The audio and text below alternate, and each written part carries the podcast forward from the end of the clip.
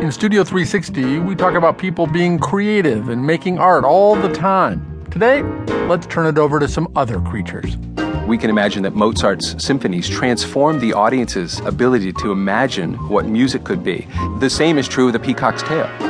I'll talk with a biologist who argues that all kinds of animals make art. Birds do it. Bees do it. Bees are making aesthetic choices. If they weren't, all flowers would look the same. The flower is communicating to the bee, remember the nectar you had yesterday?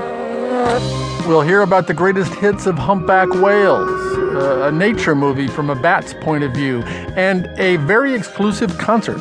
Wolves only. Until we teach the animals capitalism, I don't expect to be collecting any money at the door.